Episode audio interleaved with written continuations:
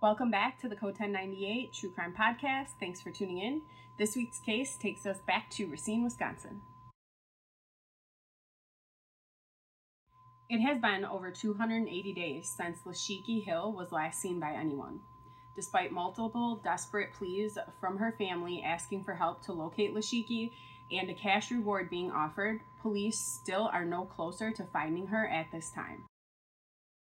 On March 26, 2023, one day before her birthday, Lasheky visited her mother's home near Dr. Martin Luther King Boulevard. While there, she picked up a plate of food and discussed their plans for the next day to celebrate her birthday. Later that evening, Lasheky was seen on video around 10 p.m. in the 1100 block of Douglas Avenue. This is near the intersection of Douglas Avenue and Hamilton Street. In the video, Lasheky was seen entering the home of a man named Donald Wilson, Donald Wilson admitted to police that Lasheky was at his home that evening. However, he has claimed that Lasheky left in a vehicle with another man.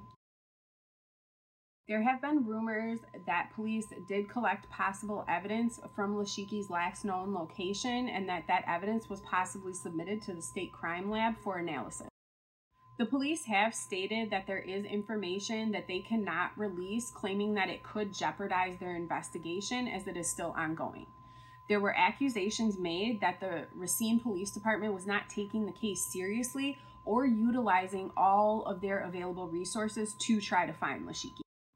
The police held a press conference and stated that they have, in fact, followed up on every tip that has come in and served multiple search warrants and conducted dozens of searches in abandoned buildings, city parks, wooded areas, and waterways, including the lakefront. Police said those searches included utilizing canines with different capabilities. The searches were conducted on foot with ATVs and drones. Police also have added Lasheky Hill's name to the National Crime Information Center's missing persons database. Lasheky Hill was last seen wearing a blonde wig, white pants, and carrying a black purse with gold rhinestones. Lasheky has facial piercings, one in each cheek. She also has multiple tattoos.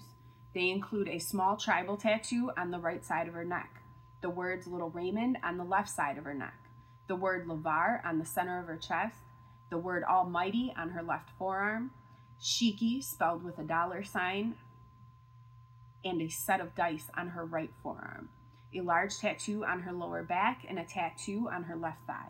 Lasheky's family and friends have said that she was a happy individual who was content with life. There's no clear reason why a 46 year old woman who was a loved daughter, mother, and grandmother with a very close family would just vanish.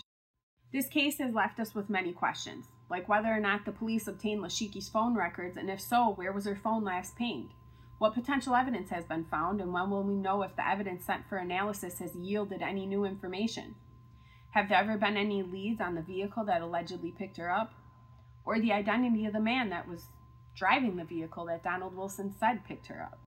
A cash reward is being offered for information that leads to the recovery of Lasheky Hill. You can also donate to the reward fund at Educators Credit Union. If you have any information on the disappearance of Lasheky Hill that may lead authorities to her whereabouts, please contact Detective Simon at Racine Police Department at 262 635 7770 or call the Racine County Non Emergency Line at 262 886 2300. Those who wish to remain anonymous may contact Crime Stoppers by phone at 262 636 9330 or through Crime Stoppers app or website. Thank you for listening to Code 1098. Be sure to hit subscribe so you never miss an episode.